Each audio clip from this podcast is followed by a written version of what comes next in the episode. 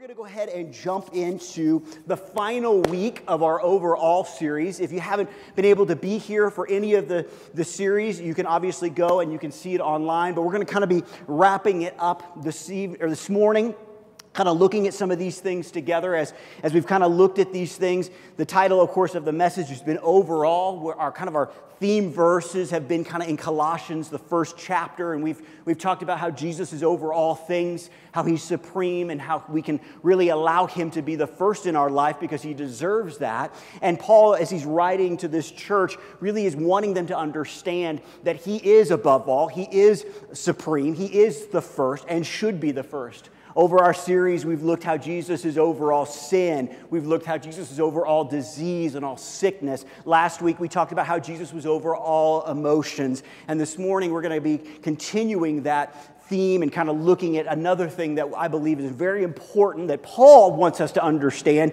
and his readers all the way back uh, when he wrote this also wanted them to understand. But really, kind of the theme, the idea, the main idea that we've really had throughout the whole series is quite simply this it's Jesus reigns over all and deserves to be first in my life. And for so many of us, so many times, and, and the people that, that, that, Paul wrote this letter to kind of had some of the same issues, they were, they, they were kind of looking at Jesus, and he was a good idea. But he wasn't the best idea. He was kind of, you know, he, he, he maybe he made it to the podium, if you know what I mean. You know, you watch the Olympics and you have a situation and you have the gold medalist and the silver medalist and the, and the bronze medalist. It was kind of like at times Jesus was, was, maybe he was the gold medalist, but in other areas and other situations in their lives, you know, sometimes Jesus finished third. And it's something that, quite honestly, we all sometimes deal with and kind of have to, to make sure that we are willing to kind of allow the Holy Spirit to kind of correct in our hearts and our lives. And one of the reasons that Paul writes this letter to the church is to kind of do that, to kind of help them see hey, listen, you need to, you need to do a little bit of rearranging.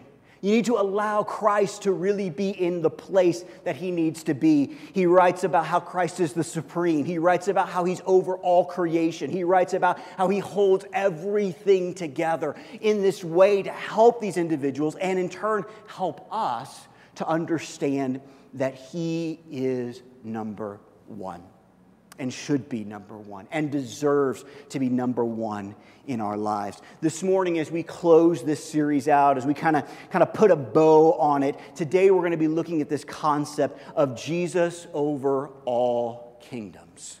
Jesus over all kingdoms. Let's pray. Father, we love you. And Jesus, we do thank you. God, we thank you for this time and this opportunity to come and just be in your presence. And Father, right now, Jesus, we just ask that that my words would just stop. I hope they stopped earlier, but that, Father, that your words would come forth. Your words change things, your words change hearts and lives. And that's what we need, and that's what we desire. So, Jesus, through your Holy Spirit, we pray that you would just begin to work in our lives, in our hearts, through this message, and that you would help us to see and understand what you desire for us to see and understand, and that it would change us from the inside out. We love you and we thank you. In Jesus' name, amen. In Colossians, the first chapter, we've been kind of in this area. We've kind of looked at these things uh, throughout the series, but today we're going to focus in on uh, another little part of this. So we're going to go ahead and open up our Bibles again to Colossians, the first chapter. Uh, it'll also be up here on the screen, obviously, already is. So follow along either through your phone or your Bible, whichever you got. Here's what we got it says, Christ is the visible image of the invisible God. He existed before anything was created and is supreme over all creation. Verse 16 For through him God created everything in the heavenly realms and on earth. He made the things we can see and the things we can't see, such as thrones, kingdoms, rulers, and authorities in the unseen world. Everything was created through him and for him. So, what we're going to do as we kind of start this message is I really want to break down a little bit, and I won't go too deep or too long, But I want to break down kind of what Paul is doing here and also give you a little context of why Paul is writing this particular message to this particular church. One of the things that was happening here in the church, uh, in the Colossians church, is that in a lot of ways they were doing well in certain areas, but in other areas they were doing poorly. And one of those areas that they were really having struggled with is like I was saying before, where, where Jesus was, was kind of sometimes lower on the pecking order. And, and, interestingly enough, not only was Jesus lower on the pecking order with certain things, but he was sometimes lower with, with actually uh, angels, is really what was going on here. And so, what was happening is they were kind of elevating angels to a place and to an authority that God never intended for them to be. In a lot of ways, they were kind of elevate, elevate, elevate, raised up. How about that? To this mediator between God and man. And Paul is writing for many reasons, but one is to kind of correct this misunderstanding. So you need to understand the context here. The context is these individuals have elevated, I did it that time, elevated angels and principalities and powers to a place that they were never intended to be. And so, to help with us, to help us understand that, he begins this section by talking about how everything was created for him and by him, that he's supreme over all things. And Paul goes one step further. He says things basically you can see and things that you can't see. And then in verse 16, he begins to talk about this idea of thrones and kingdoms and rulers and authorities in an unseen world. He's specifically dealing with this idea of angel worship and angel elevation.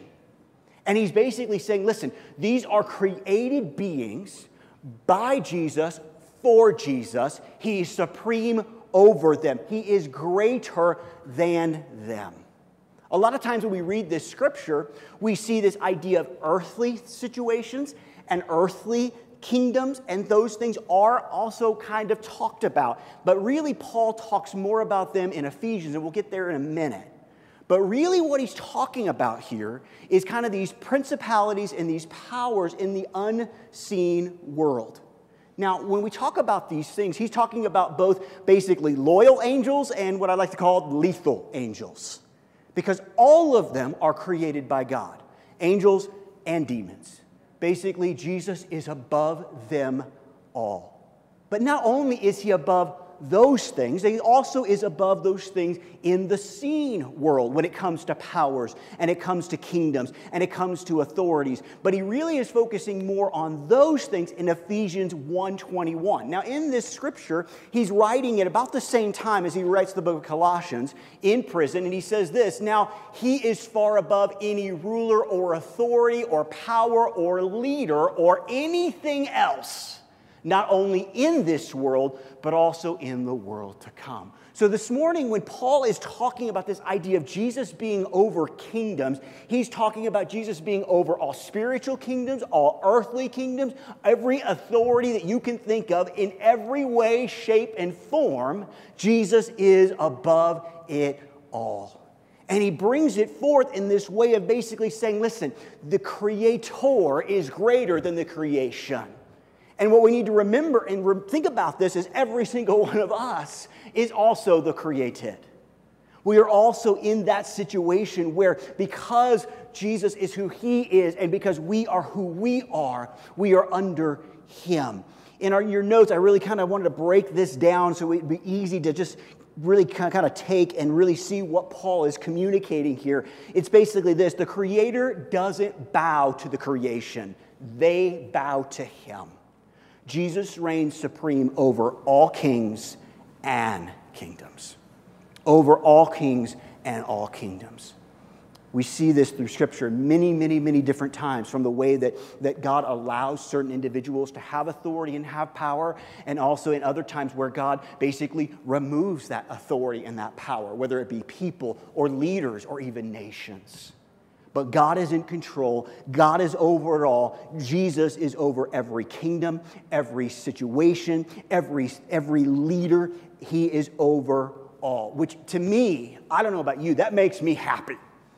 Because I look around at the world we live in, and I, I don't feel good about sometimes what, who's leading me and leading you. I am excited, though, when I look and I go, listen, Jesus is over it all. Every kingdom, every authority, he is over it all. But also, we need to kind of look at the kingdoms that we establish in our own lives. Because not only do I am glad that Jesus is over every authority outside, if that makes sense, I'm also excited that Jesus is uh, uh, uh, establishing his kingdom over things that I tend to bring up. I tend to want to establish some kingdoms and give them priority over God's kingdom. And so this morning, I want to look at a couple of those that, are, that I think are very, um, very important, very timely. This is not all of them by any stretch of the imagination because, you know, we, we got to go celebrate other, you know, Josh and Megan soon, you know, and I want to do that before, you know, 7 o'clock tonight.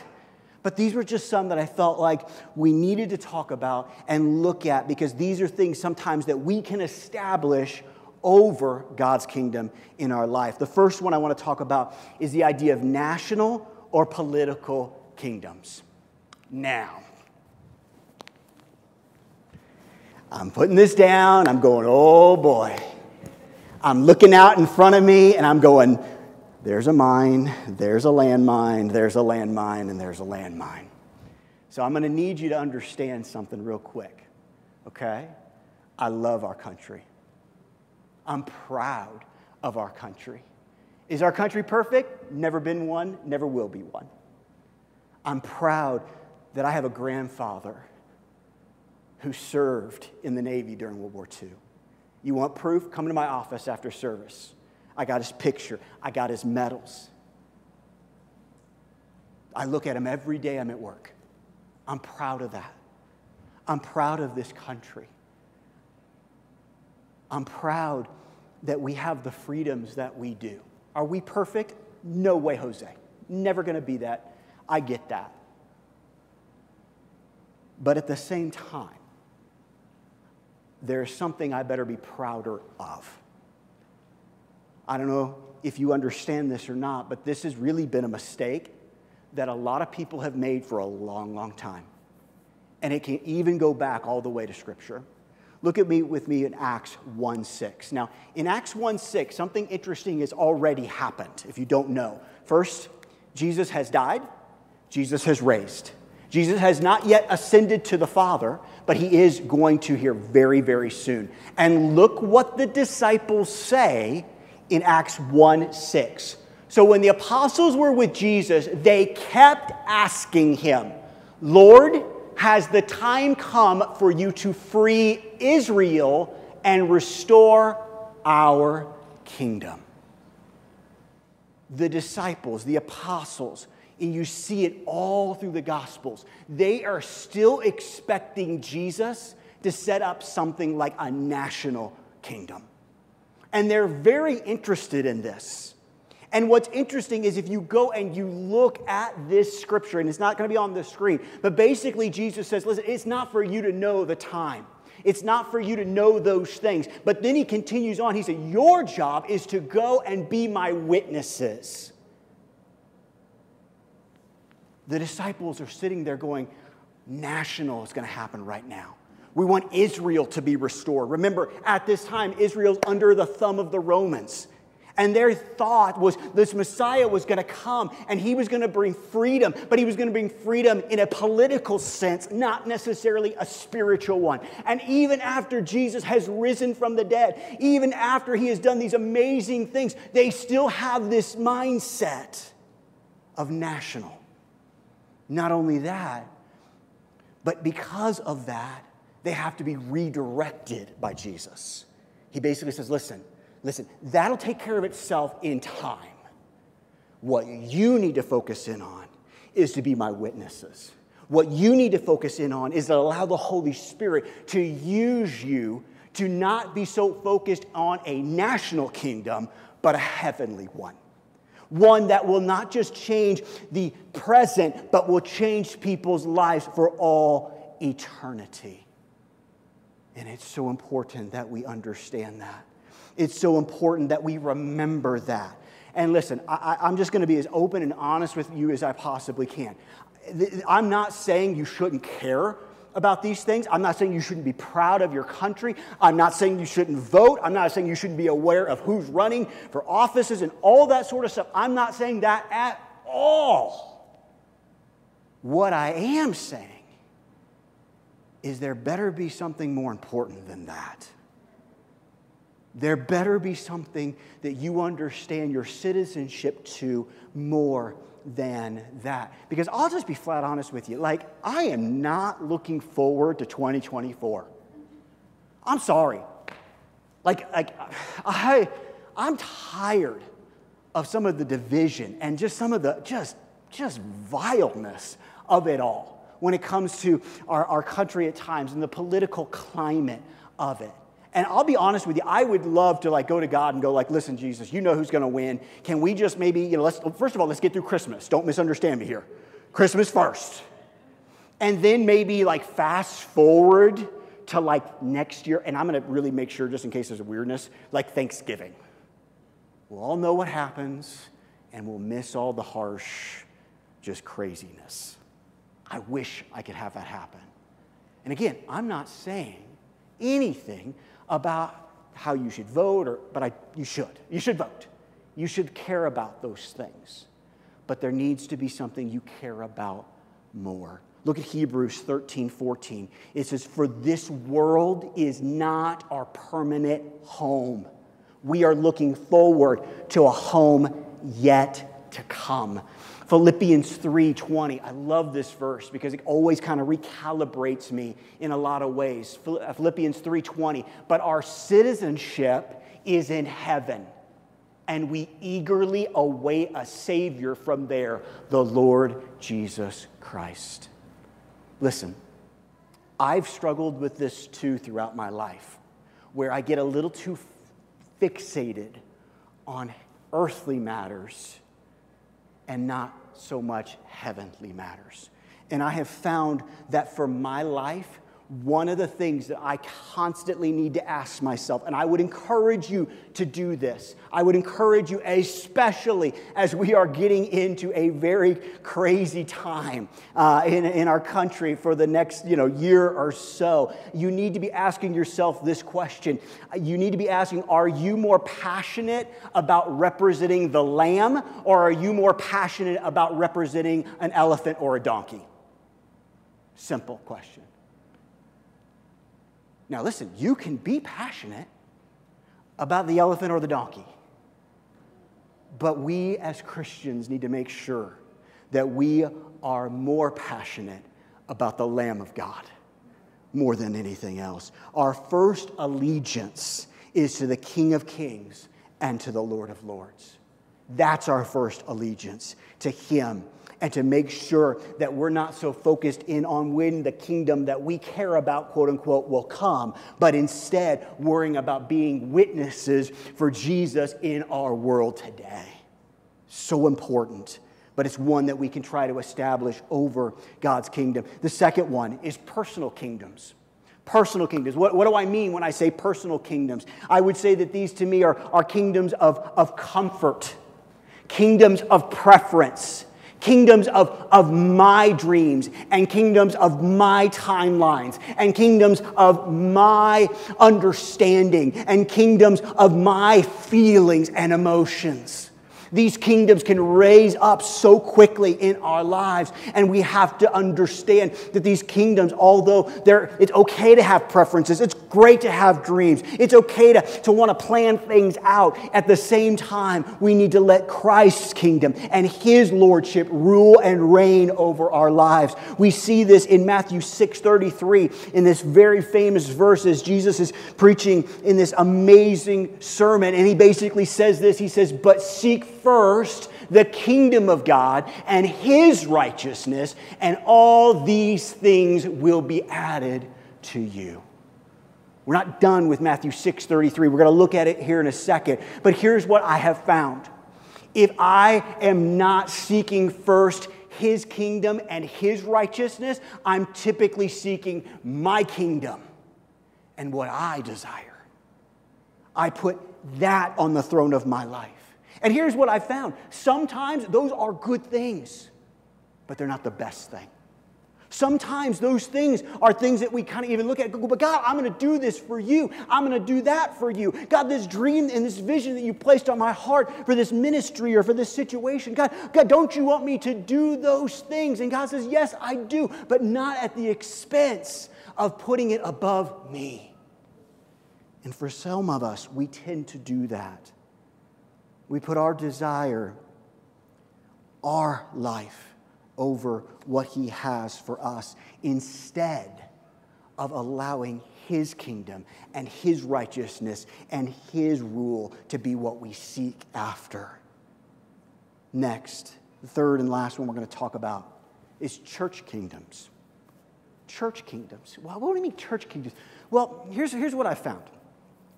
A lot of churches today, they have really begun to focus in on you know, building, building their church to, to uphold their brand or to, to basically uphold a, a type of worship or a style of preaching or, or a denomination or programs and all these sort of things. And I have found that as we kind of begin to look, we've kind of taken the church to a place above Jesus.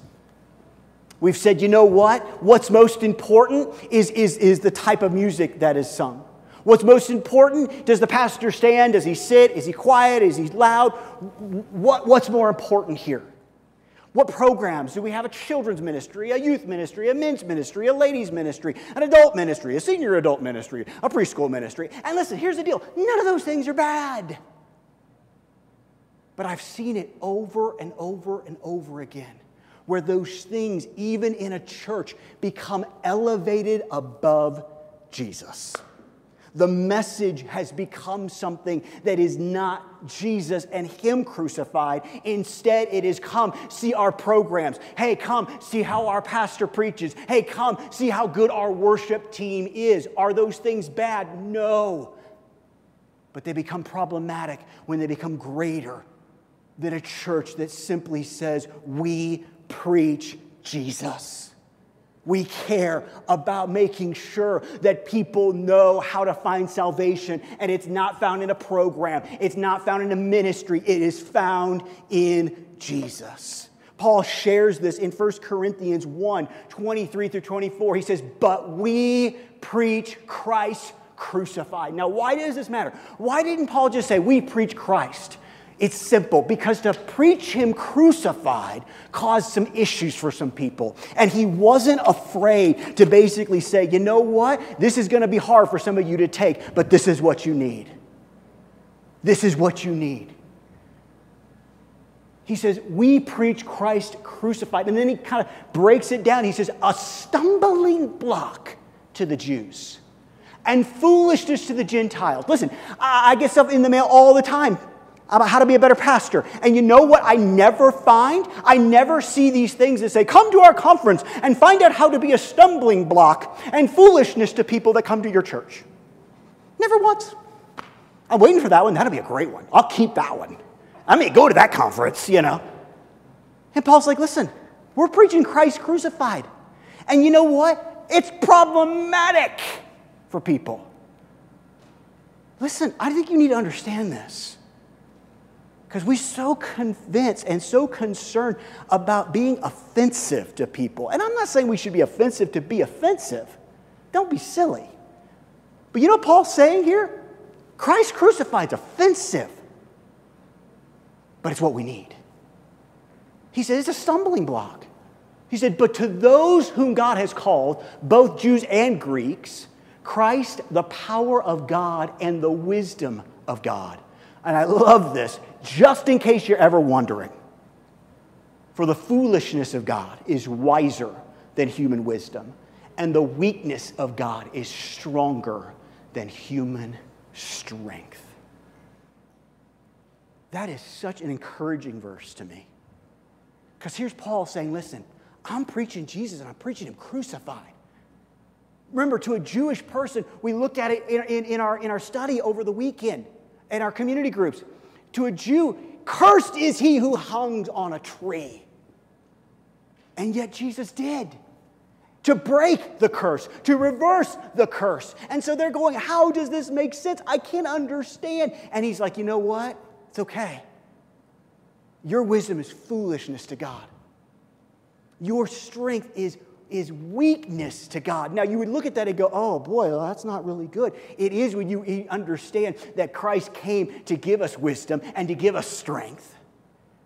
This is talking about our strength and our wisdom on our own, which is what we are when we're away from God.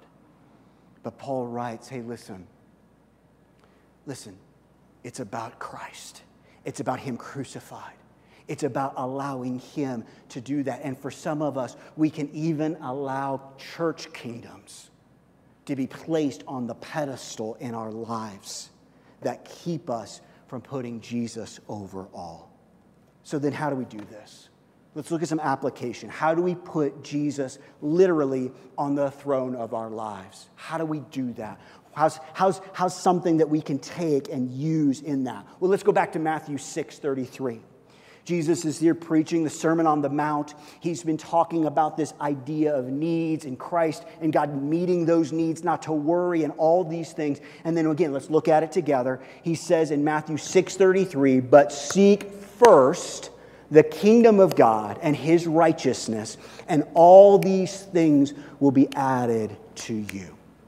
Now, before we get into this and kind of break this down, I, want you to understand kind of what Jesus is saying here. Okay? He did not say, seek only. He said, seek first, understanding that there are other things in our life that are completely good to seek. We should seek some things.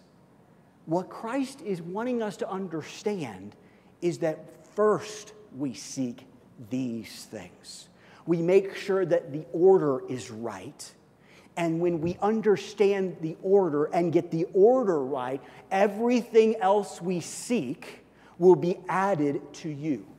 But I will tell you this, just so you know when you seek God's kingdom and his righteousness first, what you seek after will always change.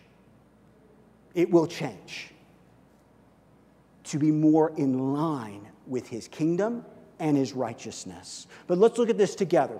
So let's look at what we are to seek. The first thing that Jesus talks about is the idea of God's kingdom. God's kingdom. What does that mean? It basically is God's rule and his reign in our lives and in this world. We're to seek after that. We're to want that. We're, we're, we're, not to do things our own way or set our own rules or our own agendas, but instead to seek him and his kingdom, and that his kingdom would come forth, not necessarily ours. And one of the issues that I know I have in times is I want to seek my own kingdom. I want my kingdom and my rule and my reign to be first over all things. But Jesus says, no, we first look to God. And what's awesome about this is Jesus did such an amazing job modeling that for us where basically he said, You know, God, not my will, but your will. That really is the question when we look at rule and reign. Are we willing to look at God and saying, God, not my kingdom, but your kingdom? Not my ways, but your ways. Not my plan, but your plan. And it's important. Next, Jesus talks about God's righteousness. This is basically this idea of standard of truth and the standard of right living. It's basically this idea that not only do we seek after God in His rule and His reign, but we also want to live the way He lived. We want to make the choices that Jesus showed us and modeled for us to make. And so that we are looking to live the right way under His standard, not our own under his righteousness. And it's very important that we understand that Jesus brought these two together for a purpose. These two things are kind of like these ideas of taking one hand and another, and it goes together and holds together. They need to be together. If we do one without the other, some bad things can become fruit in our lives. For example, if we look and we only focus in on God's kingdom and we're not interested in living the way Jesus wanted us to live and caring for those that He wants us to care, it can really lead to a legalistic type of life.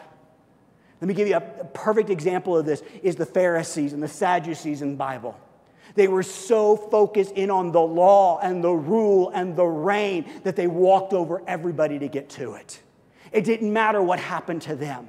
All that mattered was that I have righteous in my own eyes because of what I have done as far as meeting God's laws and under his rule. But if we only focus in on the right way to live. And we forget that it's not our standard, but it's God's. It can lead to a very uh, a judgmental spirit where we kind of walk around and we're watching everybody. Did they do it right? Did they do the right thing or the wrong thing? And here's what usually happens when we do that it's not the truth standard, it's not God's standard, it's Aaron's standard. You didn't like the same music I liked. You didn't go to church as much as I went to church, or whatever. When they work together, is when we see the beautiful harmony taking place that God intended for your life. We're to seek that, we're to desire that for God's rule and reign, but also for his standard of truth and right living to be played out in our lives. And it's so important. So, how to do it?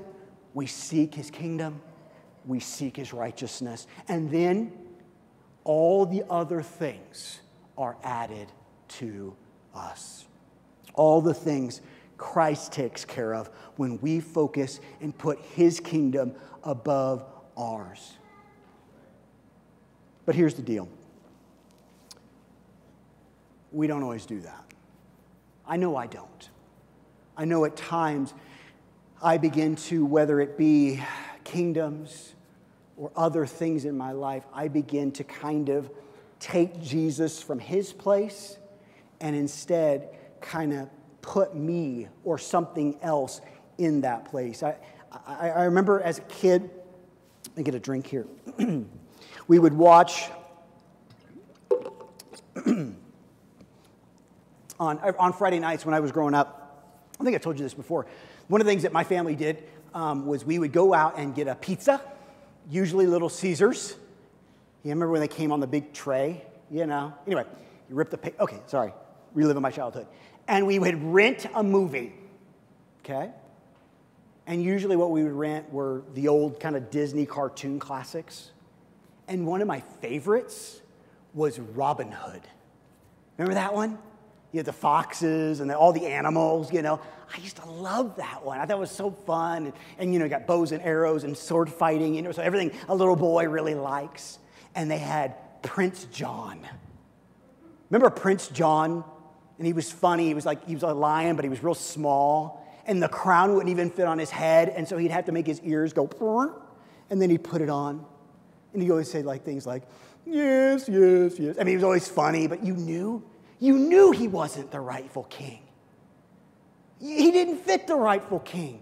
He was weak and, and silly and, and did dumb things. You knew, you just, as even as a child, you went, that's not the king. That's not who sits on the throne. And at the end of the movie, he's, he's dethroned. And King Richard comes back. And he's this big lion and the crown fits on his head. In my own life, if this will make sense, there's a lot of times where I put Prince John on my throne.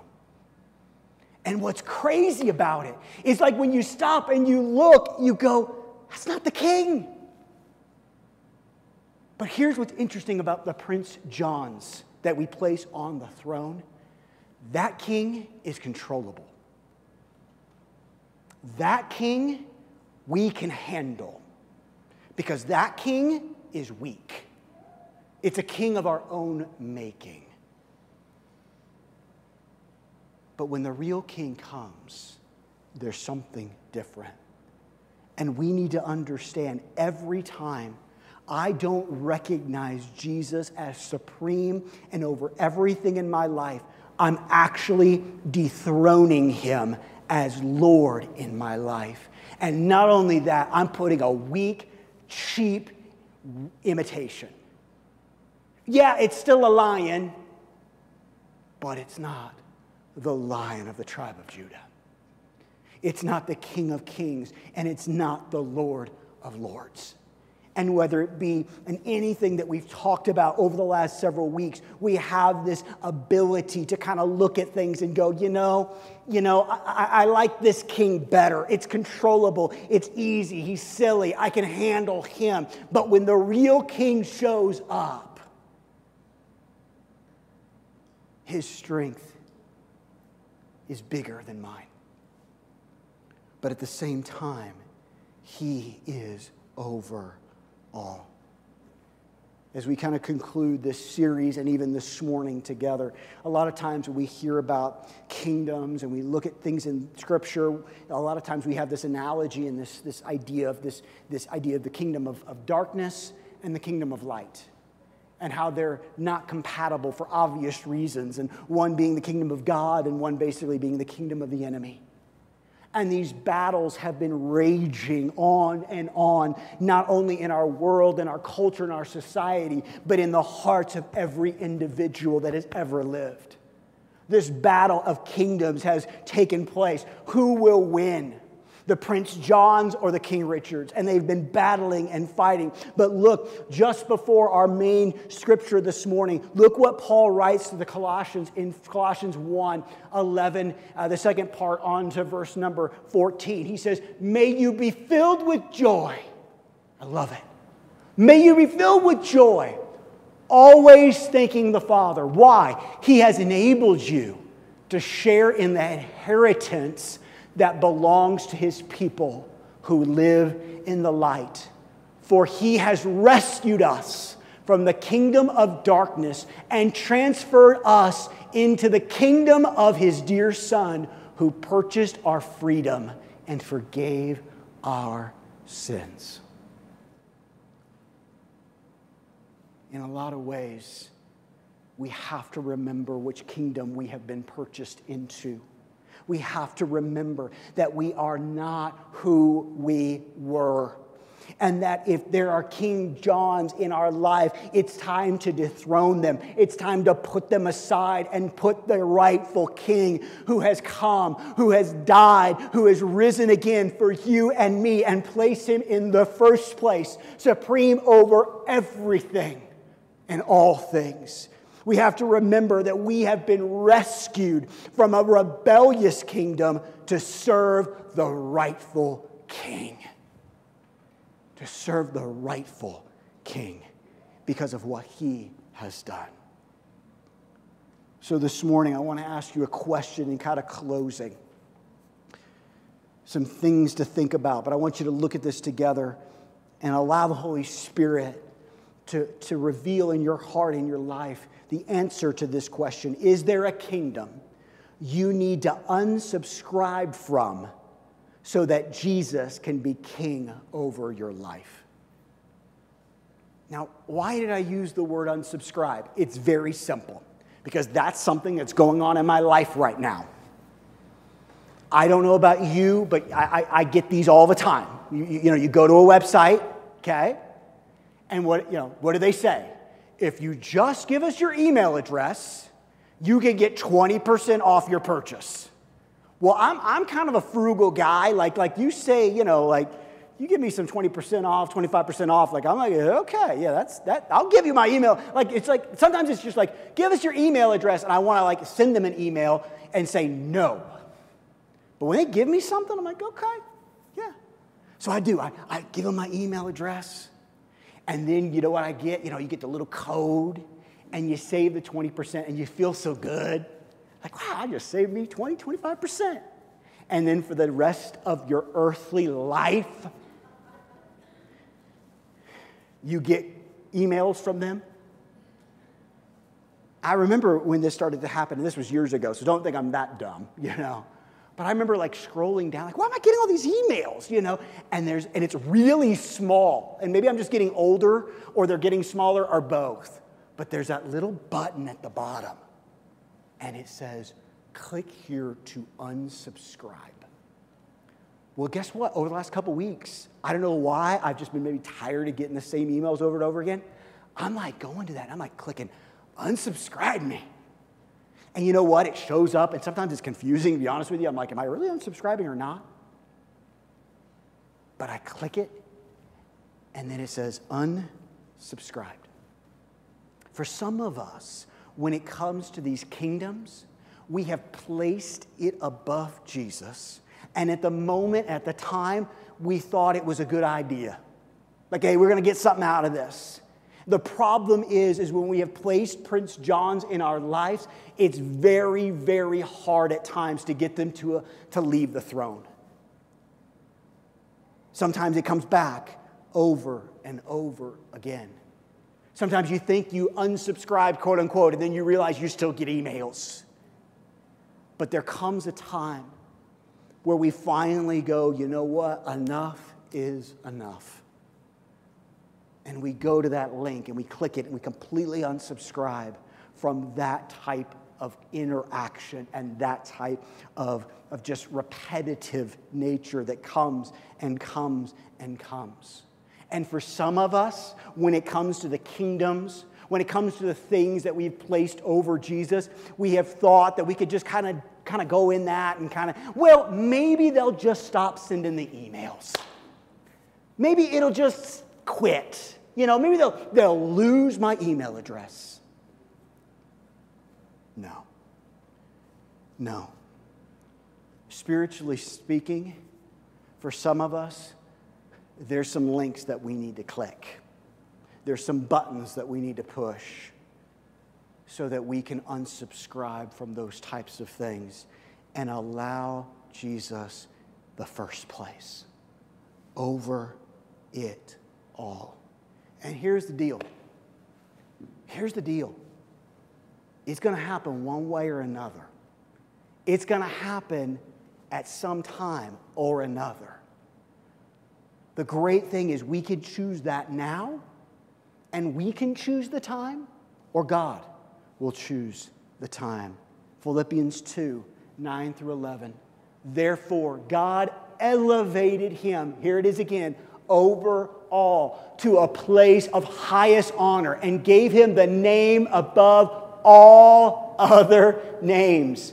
That at that name, the name of Jesus, every knee should bow in heaven and on earth and under the earth, and every tongue declare that Jesus Christ is Lord to the glory of the Father. It's coming. You know what? I, I want to make Jesus Lord of my life now. I, I don't want to wait till this moment to bow my knee and let my tongue confess. And this is pretty clear. Every knee, every tongue. You got a knee? You're included. Got a tongue? You're included.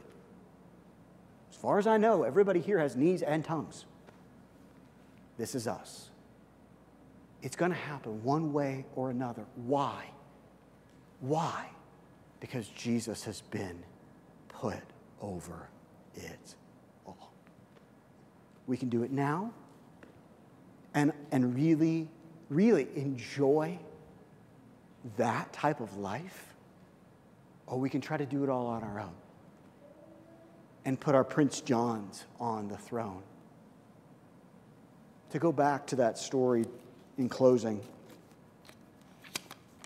it's amazing that in that story, and, again, I, have actually never read, written, uh, written, I've never read Robin Hood before. I think my son is now, but I haven't. So, really, all I understand about the story is, is kind of things you hear and also through that movie.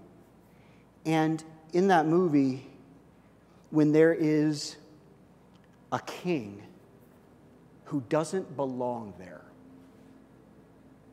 the whole world suffers. I don't know if you know the story, but you know, obviously Robin Hood steals from the rich, gives to the poor.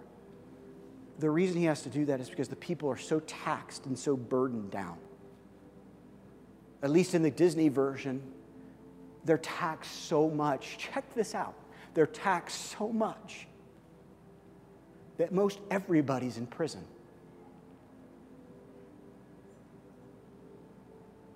They're in prison. They have the ball and chain on their leg. There's a scene where they're all there and it's pitiful, you know. It's raining outside.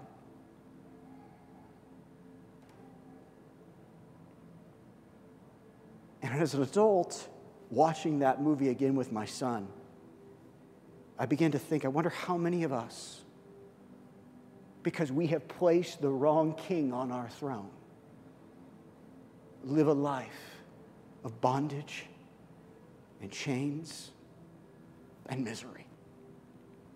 And sometimes we don't even realize it. We've had that king on the throne for so long. We've had the sheriff of Nottingham come and beat us down with guilt and shame and condemnation. And we have forgotten that there is a rightful king. And one of the great lies of the enemy is the lie that says when you put Jesus on your throne, you become in bondage. You have to follow his rules. You have to do what he wants you to do. He, it's Savior and Lord. Yep, it surely is. And in one of the amazing things that God does is in that we find freedom. In that we find hope and peace and joy and love. When we place the right king on our throne and make him over all things, is when the captives are set free and the freedom comes to those in bondage.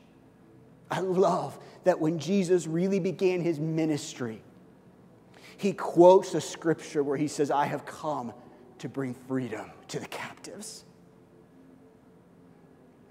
When we place Jesus above it all, is when true freedom comes spiritually, mentally, physically, in every area of our life. Why? Because we know as we seek first, all these things will be added. And for some of us, I'll be honest with you, quite, it, it, it, it's time to go up to Prince John and say, Get off the throne. You can't even hold the crown on your head. You don't belong here. Jesus, He's the King of Kings. He's the Lord of Lords. And He will reign and rule in my life. Let's close our eyes. Let's focus for just a moment.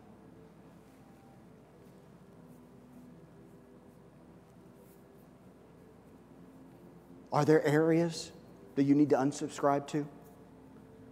Are there some areas? I mean, I mean here, here's what's amazing, okay? God gives you and me the ability and, in some ways, the authority to decide who sits on your throne. You realize that? God doesn't make us love Him, God doesn't make us put Him first. We get to choose life or death. King Jesus or king everything else. We get to choose. What that also means is when we have chosen incorrectly, God gives us the authority to say, you know what? I'm choosing Jesus now. And for some of us in certain areas of our life, maybe not in all of them, but in certain areas, it is time to walk into our throne room and remove the unrighteous, rebellious king. And instead, put Jesus there in every area, in every situation, in every circumstance. And listen, I, I don't know every area in your life, but God does. And you do. And I believe that the Holy Spirit, even now,